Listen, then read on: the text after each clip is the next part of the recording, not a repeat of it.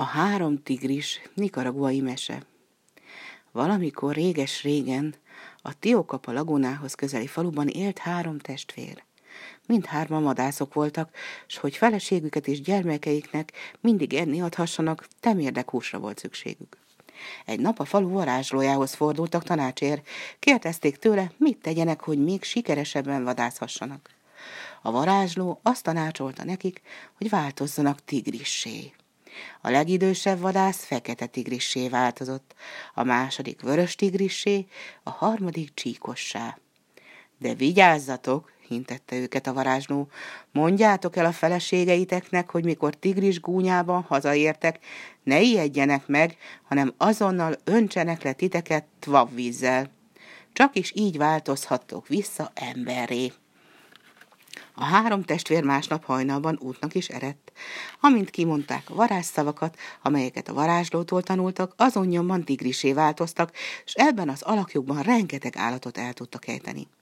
Este a legidősebb testvér öt süllel, meg egy tatuval tért haza kunyhójába, s a zsákmányt lerakta a felesége lába elé. A felesége nem ijedt meg tőle, hozott egy vödört vavvizet, leöntötte, s a férfi rögvest visszanyerte emberi alakját. A második testvér is bőzsákmánnyal tért haza, két hatalmas mocsári szarvas tett le a felesége lába elé. Az ő felesége is azonnal ugrott, leöntötte tvalvízzel, és látta, hogy a férje visszanyeri eredeti alakját. A harmadik fiú még a testvéreinél is bőségesebb zsákmánnyal tért haza, de mikor a felesége meglátta, annyira megijedt, hogy beugrott egy kenuba, s gyorsan kievezett a tó közepére. Így a harmadik testvér csíkos tigris maradt. Bátyai elmentek a varázslóhoz, s kérték, segítsen a testvérükön, de a varázsló szigorúan így felelt. Figyelmeztettelek benneteket, most már nem tudok mit tenni. A testvéretek csíkos tigris lett, s az is marad.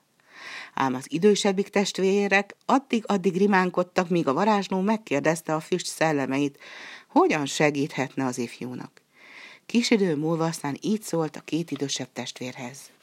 A csíkos tigris egyedül, csak egy hozzá nagyon közel álló ember, hatalmas áldozata és merészsége elán nyerheti vissza emberi formáját. A két testvér összedugta a fejét, tanakodtak magukban, aztán így feleltek. Akkor mi is tigrissé leszünk, hogy a testvérünk ne maradjon egyedül. No, ez igazán nagy áldozat volt. Tigris gúnyában nem térhettek vissza a családjukhoz.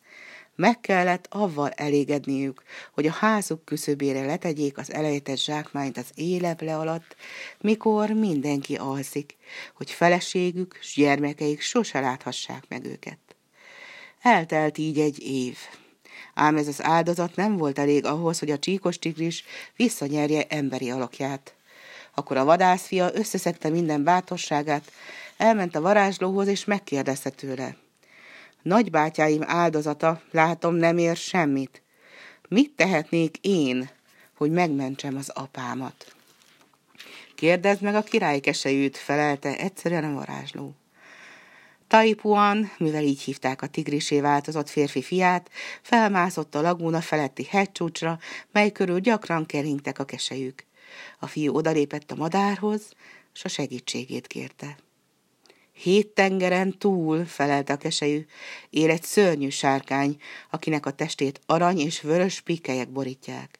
A sárkány közelében olyan víz ered, amely sokkal erősebb, mint a tvalvize. Ebből a vízből kell hoznod, és össze kell szedned azokat a pikkelyeket is, amelyeket a sárkány nap mint nap a földre ejt. Az elhullajtott pikkelyeket csak akkor tudod összegyűjteni, mikor a sárkány mély álomba zuhan, de ne félj, ez nem ritkaság. No és hogyan jutok el abba a messzi országba a hét tengeren túlra? Majd én elviszlek oda, felelte a királykeselyű. De az út során etes engem kis húsdarabokkal, különben a tengerbe ejtelek. A fiú egy percig sem habozott, rögvest megígérte, hogy másnap reggel indulásra készen fog állni. Közben az édesanyja segítségével egy halomvéres húsdarabot tett egy batyuba, s magához vett egy kulacsot a varázsvíznek, meg egy vázonzsákot a sárkány pikkelyeknek. Hajnalban aztán a fiú felült a keselyű hátára, és a madár nyomban fel is szállt vele. Átrepültek az első tenger fölött, s a fiú behúnyt a félelmében a szemét. Átrepültek a második tenger fölött, s a keselyű kért egy darab húst. A fiúnak ki kellett nyitni a szemét, s egyik kezével batyuba nyúlnia, hogy a húst kivegye. Nagyon félt, de semmi baj nem történt. Átrepültek a harmadik tenger fölött, s a keselyű ismét kért egy darab húst. Így történt minden a negyedik, az ötödik, a hatodik és az utolsó tengernél is. Végül megérkeztek a sárkány birodalmába.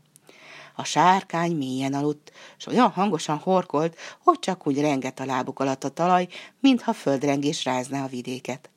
Nosza, itt a megfelelő pillanat, mondta a keselyű. Taipuhan nem veszegette az idejét, megtöltötte a kulacsát a varázsvízzel, négy-öt marék pikkelyt összeszedett, belerakta a vászonzsákba, s indult, hogy visszaszálljon a madár hátára. Igen ám, de a nagy sietségben kinyílt a hússal teli batyú, s néhány darab hús a földre esett. A fiú megpróbálta összeszedni, amit elejtett, de akkor a sárkány hirtelen megrázkodott, mintha fel akarna ébredni. Siess, fiam, kiáltott a keselyű, s a fiú már pattant is a hátára. Kicsivel később már fent szálltak az égen. Átrepültek az első tenger fölött, és Taipuhan kinyitotta a szemét, hogy körülnézzen. A második tenger fölött a keselyű kért egy darab húst, és ugyanígy történt a harmadik, negyedik és ötödik tenger fölött is. Mikor a hatodik tenger fölött repültek, a keselyű így szólt a fiúhoz. Fáradt vagyok, adj most nekem két húsdarabot, ne csak egyet, különben nem tudlak hazavinni. A fiú azon nyomban nyúlt a batyuba, hát látja ám, hogy már csak egy darab hús maradt. Arra kérte akkor a keselyűt, hogy érje be egy hússal, és a madár folytatta is az útját. Mikor aztán a hetedik tengerhez értek, a keselyű így szólt. Elfogyott az erőm, nem bírlak tovább el a hátamon, ha nem ehetek még húst, meghalok. Neki búsult a fiú, de aztán hirtelen eszébe jutott valami. Elővette a batyuból a kisbicskáját, s levágta a kis ujját. Ezt adta oda a keselyűnek, aki újult erővel repült tovább. Ez a falat hús finomabb, mint az összes többi, kiáltott fel. Ettől előre kaptam, s most már könnyedén repülök hazáig. Végül megérkeztek a varázsló kunyhójához. A keselyű lerakta a földre a fiút, s elrepült, mielőtt az köszönetet mondhatott volna neki. Taipuhan odaadta a varázslónak a varázsvizet, meg a pikkelyeket. Ekkor a varázsló így szólt a fiúhoz. Most menj a kunyhódba, s pihenj egy kicsit. Ma éjjel, mikor a hold már magasan jár az égen, gyere vissza, s együtt várjuk majd a vörös tigrist, a fekete tigrist, meg a csíkosat. Az éjszaka közepén a három vadállat odajött a tisztásra, ahol a varázsló és a fiú várt rájuk. A varázsló lelocsolta őket varázsvízzel, Taipuhan pedig rögtön utána félelem nélkül a táskájába nyúlt, s a bundájukra szórta a sárkánypikkelyeket, ahogy a varázsló megparancsolta nekik. A három testvér egy szempillantás alatt visszanyerte emberi alakját, és a legkisebb, amelyik a csíkos tigris volt, megölelte, a megmentőjének nevezte Taipant. Ám mielőtt a három testvér odahívta volna a feleségét, gyermekeit, szomszédait, hogy együtt örvendezenek, a varázsló Taipuhanhoz fordult, s megkérdezte tőle. Hát neked meg mitől vérzik a kezed? A fiú elmesélte, mit kellett tennie azért, hogy enni adhasson a keselyűnek. Maradt még sárkánypikkely a táskádban? Kérdezte ekkor a varázsló. Egy kevés, felelte Taipuhan.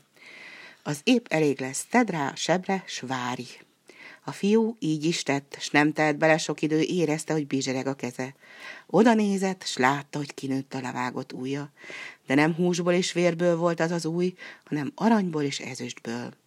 Attól a naptól kezdve a faluban és egész Nikaraguában gyakran mesélték a három tigris testvér történetét, s beszéltek a bátor Taipuhanról, aki elhozta a varázsvizet meg a sárkánypikkelyeket a hét tengeren túlról. Arany ezüst ujját mindenki látni akarta, s attól fogva nem nevezték másnak, csak a sárkány új Taipuhannak.